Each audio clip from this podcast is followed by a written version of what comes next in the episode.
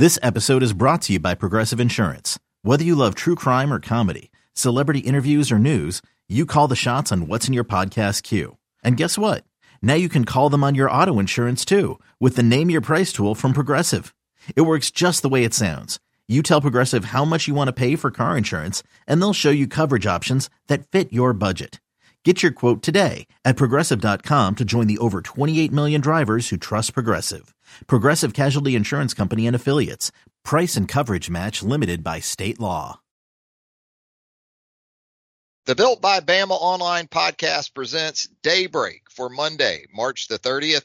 Travis Reier, senior analyst for BamaOnline.com, with you, joined by BOL team reporter Charlie Potter. And Charlie, as we bring you in here, this was supposed to be a should it should have been show really. It should be the second full week of spring practice that we're getting into at the university of alabama. The final four should be set for the 2019 uh, 2020 college basketball season. Uh, you know we should be about 10 days away from the opening shots at the masters tournament in augusta georgia being played. Instead a new reality, unlike anything we could have imagined just a couple weeks ago. First and foremost, Charlie, I hope this uh, Monday, this late March uh, morning, finds you in good shape, you and your wife, and that's the biggest concern we have for everyone out there still at this point. Yeah, we're going to talk sports. We're going to talk Alabama specific sports as we always do here. Uh, but hoping that uh, you're doing good, Charlie. Yeah, we're doing good. Um, you know, we've only been out about once a week to get groceries. We've we've been doing a lot of um, you know stuff around the house, stuff we probably wouldn't have gotten to do otherwise, and uh, we've been riding our bikes and running and stuff whenever we can. So it gives you an opportunity to do a little bit um, more. Um, you know, my wife obviously being a nurse, uh, you know, she comes in, in contact or close contact with what could be um, you know people dealing with the coronavirus on a daily basis. So um, you know, we're well aware of that, but you know, we're we're doing well and we're trying to stay busy. I mean, I, I think I did a, a, decent job this past week of, of talking to a bunch of people and getting interviews up and, and trying to speak this season into existence by you know previewing the the upcoming games for the 2020 season. But you know, it is strange times. Um, you know, we're, we're trying to make the best of it, and I hope you guys are doing well too, Travis. We're hanging in there, Charlie. Kind of in the same boat, just trying to take all the precautions that we can. Um, trying to abide by what we've got here locally now is a 24 hour curfew, I guess, where you're supposed to only get out for essentials now. Uh, moving forward, that went into effect on Sunday evening, so we've got that now in the Tuscaloosa area. Um, Netflix continues to be sort of a saving grace on a lighter note through all this. I did consume Charlie Ozark over the weekend. I did make it last at least uh, from Friday, Saturday into Sunday. So I didn't binge it all in one shot. But uh, season three of Ozark, have you uh, have you taken that in yet? I haven't. I haven't even started this series yet. It's on the list. Um, we're really bad about kind of holding off or pushing back starting series. I don't know why. Like there will be the ones that everyone's talking about, like Tiger King. I mean, we watched that the opening weekend. I think everybody did that. But there are other ones that you can tell everybody um, you know thinks positively of that that will just kind of add it to the list and forget about it. And that's been one of those. So I mean, now we have time to do it. Um, know, this past weekend we did you know work in the yard, we rode our bikes to campus and, and stuff like that. But um, it's on the list. So we we have a, a growing list and it seems to be getting longer by the day. But right now it's good that we still have that reserve to to tap into when things maybe get a little boring. So uh, I guess we're trying to savor them as much as possible. Yeah, I'm jealous officially of you guys because I'd love to be in a spot right now, knowing what I know about that show, to be in a position of having all three seasons still available to me. So I'm yeah. jealous of that. And you know, it, it in neighborhoods and stuff. I don't know about you guys, probably the same, but in our neighborhood anyway, we've seen more people outside and trying to walk and ride bikes, golf carts, all kinds of stuff. You know, on Sunday we had one of the neatest things I've seen through this this situation yet. We had a uh, we got a young fella uh, down the street from from our house. Uh, it was supposed to be, I believe, maybe his fifth or sixth birthday today, and with the situation being what it is, just couldn't really get everybody together. So what they did was they set up a drive-by birthday party for this young guy, and literally cars like a parade, uh, a procession went down the street, had signs wishing him happy birthday, balloons, all kinds of stuff, and just rode by his house and did sort of a drive-by birthday party. I'd never seen anything like that before. Uh, his parents requested no gifts. They didn't want anything that could potentially, you know, transmit uh, the the virus or or put anybody in harm's way. Um, but I'll say this, man, and I know it, goes for us in our business even at BamaOnline.com. I'd say it's bringing out the creativity in each of us. No doubt. I mean, that's that's an awesome story. And you know, we rode our bikes from our house to campus. We lived probably about five miles away, and, and uh, along the way, we would kind of you know jet in and out of neighborhoods just as detours. And we were over there uh, in the Highlands, the, the Ritzy area over there, before you get to campus from the other side of uh, McFarland, and a lot of people have started to put teddy bears in the windows for people that are driving around with their kids, maybe just to get out of the house and you know stretch their legs a little bit for for kids to see, and and, and it's cool. You know, there there are a lot of people that are uh, going above and beyond to show acts of kindness. You, you see the people that you know, you see the viral videos of guys licking uh, deodorant in the in the stores and just being assholes during this. But there are, I think, far more cases of people being uh, nice and going out of their way to, to help others, whether it's things like that, the birthday party you talked about, um, you know, all the people showing up and, and, helping out the local businesses here in Tuscaloosa. Yeah. And it's, it's really good to see because, you know, these are difficult times, but it seems like there's been a lot more good than, the bad from a, just a human element standpoint of this thing. You know, it's reminiscent for a completely different reason, but still – uh, it's an emergency situation. It it is in some way similar to what we went through with the tornado of April the 27th, 2011. And you're right. Uh, thankfully, in 99% of the cases that you'll see out there, the situations you'll see, it does bring out the good. And I was out and about a little bit Saturday. Uh, and you're right. From a local business standpoint, I witnessed that firsthand uh, in the Indian Hills section of Tuscaloosa. Some of the local businesses certainly benefiting from Tuscaloosans uh, doing their very best to support local businesses for as long as they can. And I think these local businesses understand too. If we get to the point where it's essentially a shutdown of just about everything, uh, they understand that and they're more than willing to go along with whatever needs to be done. Um, but you know, it is a juggling act, uh, especially for the smaller businesses out there. And in trying to make it work through these uh, certainly difficult times. Uh, some things we want to talk about here on the podcast today, Charlie. From a sports perspective, we still had a little bit of news there towards the end of last week. Herb Jones, the junior forward, joins John Petty Jr. and Kira Lewis Jr. in announcing via social media anyway uh, that he will in fact also test the NBA draft process. Uh, Charlie, did that surprise you, or sort of given the way that things lay out for basketball players who want to take that route, was it a totally perhaps sensible move by Herb Jones? it can't hurt. Um, it's always good to get feedback, and Alabama hasn't had a great track record of, of guys testing these waters and then coming back. My Braxton Key did it. Uh, and then he obviously transferred to uh, Virginia. Uh, yeah, he's the, the, the big one, or maybe the the first where you kind of see this process go through. But I, I think the NBA does it right. That they give these guys the opportunity to go through the process without hiring an agent, and then um, giving them the option to come back to school if they don't get the feedback they want. It, it, it sucks for the guys that choose to do that early the, from an NFL standpoint, and then they're left high and dry and they can't come back to school. So uh, I think all three guys doing that smart. I think with Herb um, it's the situation where he does get feedback. He gets to learn and know what he needs to work on because I, I, just foresee him coming back. Um, you know, he's a guy that clearly dealt with um, injury after injury last season, with the wrist being the, the most prominent. And um, you know, he still needs to improve his offensive game. He's one of the best defenders in the country, even with one hand.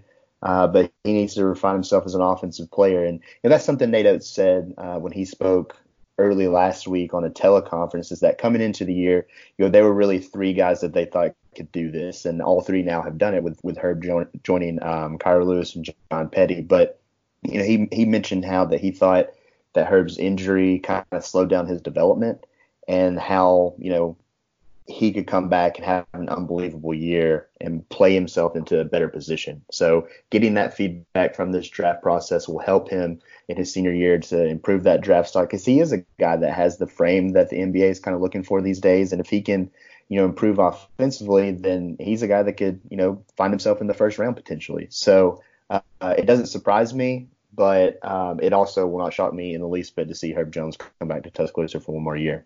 How do you look at this in terms of the uncertainty of how the draft process is going to lay out?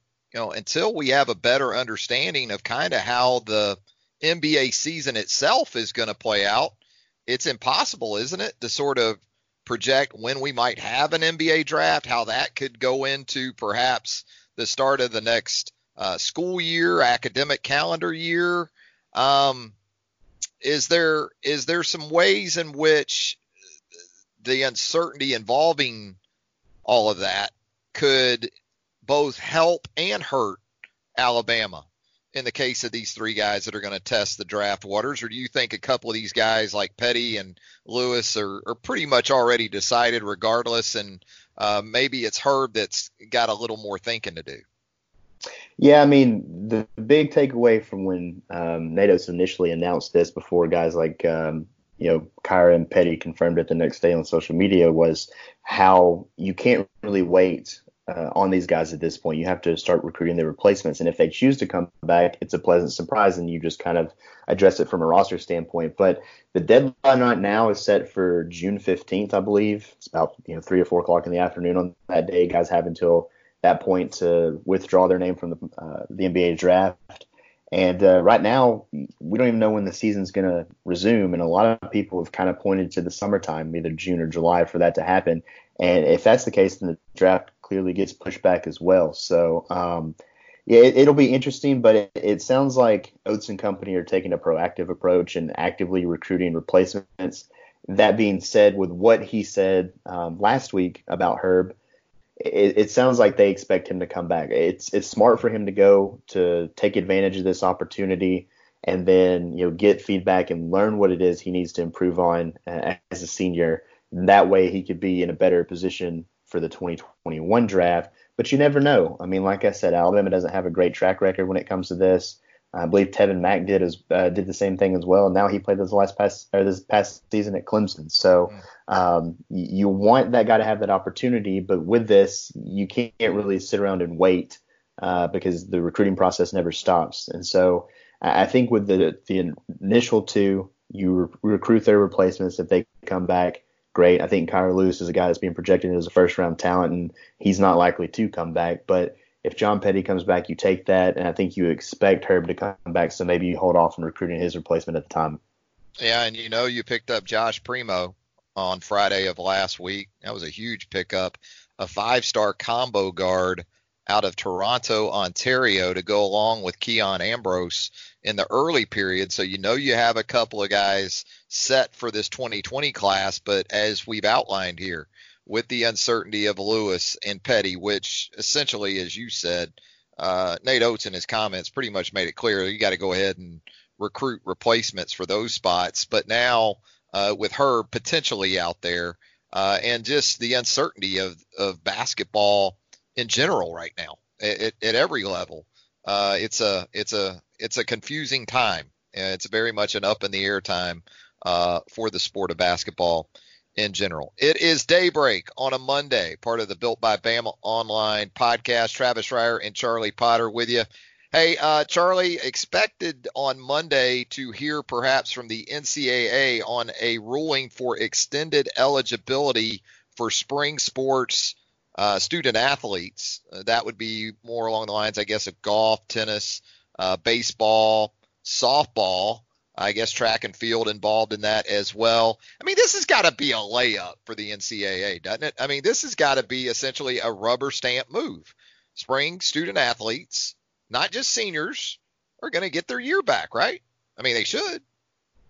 You would think so, but I mean, the NCAA has been a lot of head scratching moves. I mean, you just look at what they did initially with uh, Trevor Lawrence and his girlfriend. They started a GoFundMe to help people dealing with the COVID 19 virus, and the NCAA shut it down before you know going back on that and, and restarting it back up. So you would think but you never know. And uh, it'll be interesting to see though how it affects Alabama because you know, I, I, talked with Brad Bohannon last week, the head baseball coach at Alabama, and um, you know there's a lot of uncertainty because it, it's at a in a sport like baseball with the scholarship limitations, and then you obviously have to look at the um, Major League Baseball draft. There's there's a lot of unknowns right now, and uh, he said that they've had some you know high level conversations with kids and I think there's some that want to come back, but with the scholarship limitations, it's also tough to ask maybe a senior that um, ex- is expecting to end his baseball career or maybe move on to the next step for him to come back for another year and,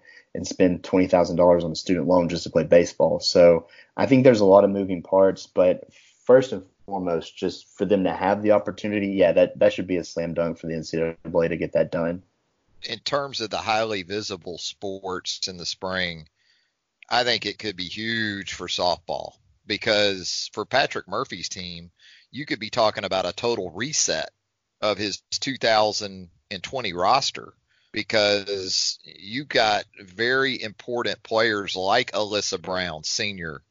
Um, you've got Taylor Clark, a senior graduate student, Alexis Mack, a, a, a grad student that transferred in from uh, Oregon, as we know.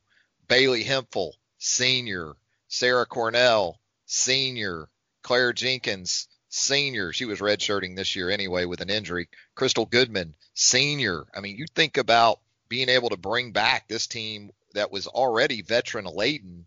Uh, you know that, that's that's huge. And with softball, not the pro opportunities like there is, as we know with baseball. So uh, more likely, much more likely, for softball players to absolutely take advantage of that of that extra year. And it, it's not just the the seniors that you're talking about here. You're talking about the difference between two more years with Montana Fouts in the circle for you and three with this potential extension or this carryover of this year of eligibility uh, in, into 2020, 2021. So that's going to be newsy. There's no doubt about it. Uh, the, the, the word coming from that, uh, from that meetup, that meeting involving the uh, extended eligibility for of a year for spring sport athletes. Hey, Charlie, as we get out of here on a Monday edition of Daybreak, time to make a case. We've been doing this pretty regular here on the podcast of late. Today, where the Alabama football team is concerned, assuming we're going to get back to football at some point down the road in 2020, uh, we're going to make the case this morning for Josh Jobe, the junior cornerback, and how he sort of fits into things at the corner position with Trevon Diggs uh, as a senior, exhausting his eligibility onto the NFL. Also, because you have to consider the star position in all of this. So, with even Patrick Surtain the second coming back, Charlie, it's not just one spot we're talking about here. It's potentially a couple of spots. It is, yeah, because uh, there's a lot of veteran um, leadership and experience leaving that secondary at both corner and safety, and, and those guys uh, can play in the slot as well. So yeah, man, Surtain, um, he gives them a lot of position flexibility because he's the guy that's worked at Star before, so they can move him inside if they wanted to in nickel and dime situations. You can play him on the boundary uh, in base or, or keep him there and find a new star. But there's a lot of openings, and it, when you, you think about just they have to fill at least one vacancy at corner. Josh Jobe's the first person to come to mind because you know we're sitting here um, last summer and at the SEC media days I believe Nick Saban was asked specifically about uh, Jobe, and he said that they view him as a potential starter and a guy that you know when he's playing the right way, they have confidence in him to be in that starting lineup. And um, you know that was before this last season even started. He kind of started the year um, with the first team defense, and then you know whether it was the hand injury or just inconsistent play and emotional play that kind of derailed that a little bit. If if he's a guy that can keep it together from an emotional standpoint. He's a talented player. You know, the, his teammates look at him as, as an aggressive player, probably the hardest hitter in the secondary, and they said that last year with a guy like Xavier McKinney on the roster. So, um, yeah, I'm sure we'll talk about that a, a, little bit more in depth in a minute. But if if Josh Jobe can um, you know play consistently and keep his emotions in check, yeah, he's a guy that you just pencil in as a starter because he's shown that he has the potential for that uh, it, just as early as last year. Yeah, it's a maturity thing, isn't it, with uh, Josh Jobe as much as anything? Because when you look at the measurables and you look at the skill set, he checks all those boxes. And perhaps getting that start in place of Trevon Diggs against Michigan uh, in the Citrus Bowl, Charlie, will will give him the push that he needs. Uh, Josh Gattis, as we remember in that game, didn't waste any time going right at Josh Jobe. Uh, and I thought he responded to it pretty well. You know, ideally, as we saw early last season, the situation for the entirety of 2019 would have had Trevon Diggs and Patrick Surtain as the top two corners, but then when they went to nickel, Surtain would have slid inside to star. Jobe was going to be the corner to come on in the five defensive backs, and that's what it was for the first couple of games. Uh, had some issues with Jobe. Uh, he really had a penalty laden stretch there, kind of getting uh, started to the 2019 season. That didn't help him either, and ultimately, uh, you know, Alabama went with with uh, you know old dependable, old faithful uh, at that star position in Shyheim Carter. But yeah, with multiple roles that fit the cornerback position open, and this has got to be the year for Josh Jobe, But you look at some of these other guys, and they fit those same boxes too in terms of uh, physical you know, attributes and talents and things like that. Marcus Banks uh, in there in his second year now. Ronald Williams comes in from the junior college ranks. You got Jahquez Robinson as a was an early enrollee as a true freshman. Uh, gosh, uh, Jalyn Armour Davis is in that mix. Uh, Brandon Turnage. So it's not that there's a shortage of numbers, right, at the corner position. No, it's just a shortage of experience, and, and Jobe has the most. And um, you know, I, I talked to Xavier McKinney, and, and that um, part of that interview will be up on the site later this morning. Uh, but you know, Jobe is the first guy to come out of his mouth when he was asked about you know who's who can step up with so many um, guys leaving the secondary, and he just he has the potential. It, you mentioned it, the the the penalties, um, and he lets that affect him. I, I, don't remember what game it was, but we're sitting up in the press box, and I'm looking through my binoculars because he comes, um, you know, walking over to the sideline, and, and, Nick Saban tries to say something to him, and he doesn't really listen to it. Um, a couple of teammates try to say something, he just keeps his head down. I think Scott Cochran uh, tried to talk to him. A bunch of other guys. He, he made his way over to uh, the kicking net, and that's over toward the um, the student section side of the stadium, and this happened like on the 25 or 30 yard line on the opposite side of the field. So he walked through the entire bench and just wouldn't listen to anybody. And it took, I believe it was Javier Arenas, you know, got on a knee and was talking to him and kind of talked him out of his funk. But that's just kind of the the dilemma he dealt with last year is that he let his emotions get the best of him. When something went um, you know, wrong on the field, whether it was a penalty or maybe he messed up on special teams or something, he let it affect him, and then he wasn't the same after that because he is a talented player. Um, I believe it was Patrick Surtain last year uh, before the Citrus Bowl said that he brings a lot of fire to the defense when he's on the field, but he has to continually play with that fire lit. And uh, if he can do that, he can be a star on this defense. But they do, you're right, they do have other um, options. They do have other spots available. Um, you know, mentioned in that interview with Xavier McKinney, one of the first players he mentioned was Marcus Banks. Um, you know, he played a little bit as a freshman last year, and I think he can make that next step. Uh, you wonder about a guy like Jalyn Armour Davis because he came in with that same class with Surtain and Jobe, but he uh, he suffered that injury as a freshman and he had to sit out. And and last year, you know, he's obviously behind the eight ball of everybody else. And and Ronald Williams is a guy too that if they choose to play Surtain at star, you you, you look at it, it makes a lot of sense to play the junior college guy on the boundary opposite of maybe a Josh Jobe and put Surtain uh, at star in that nickel role. So they have options, but a lot of that is just inexperienced, and uh, you know they would love to get a guy like Josh Jobe to really start clicking and um, to flip that switch and be able to be not only a consistent performer but a leader back there in that secondary. Yeah, it's tough, man.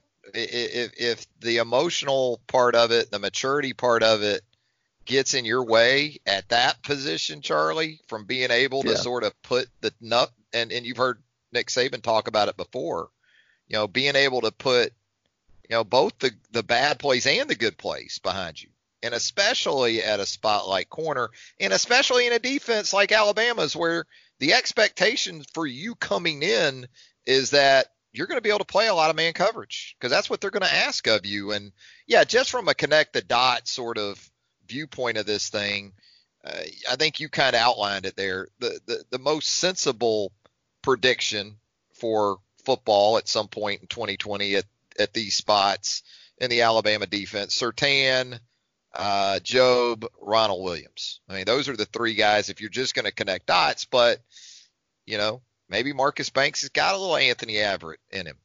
You know, maybe as you said, Jalyn Armour Davis now a good bit removed from that knee injury, a year and a half now removed from that knee injury that he sustained uh, in 2018. Maybe he's ready, and and we've also seen Jalyn Armour Davis work at Star a good bit too. So pretty interchangeable with some of these guys what they ask them to do, but uh, it's going to be a lot of fun to. You know, I, look, I wish we were going out there today, right, to, to see some more of it. Unfortunately, unfortunately, we're not, Charlie. And uh, with that, though, we got some great coverage still coming up at BamaOnline.com. Uh, tell us a little bit more. You got some stuff with Xavier McKinney coming up on the website.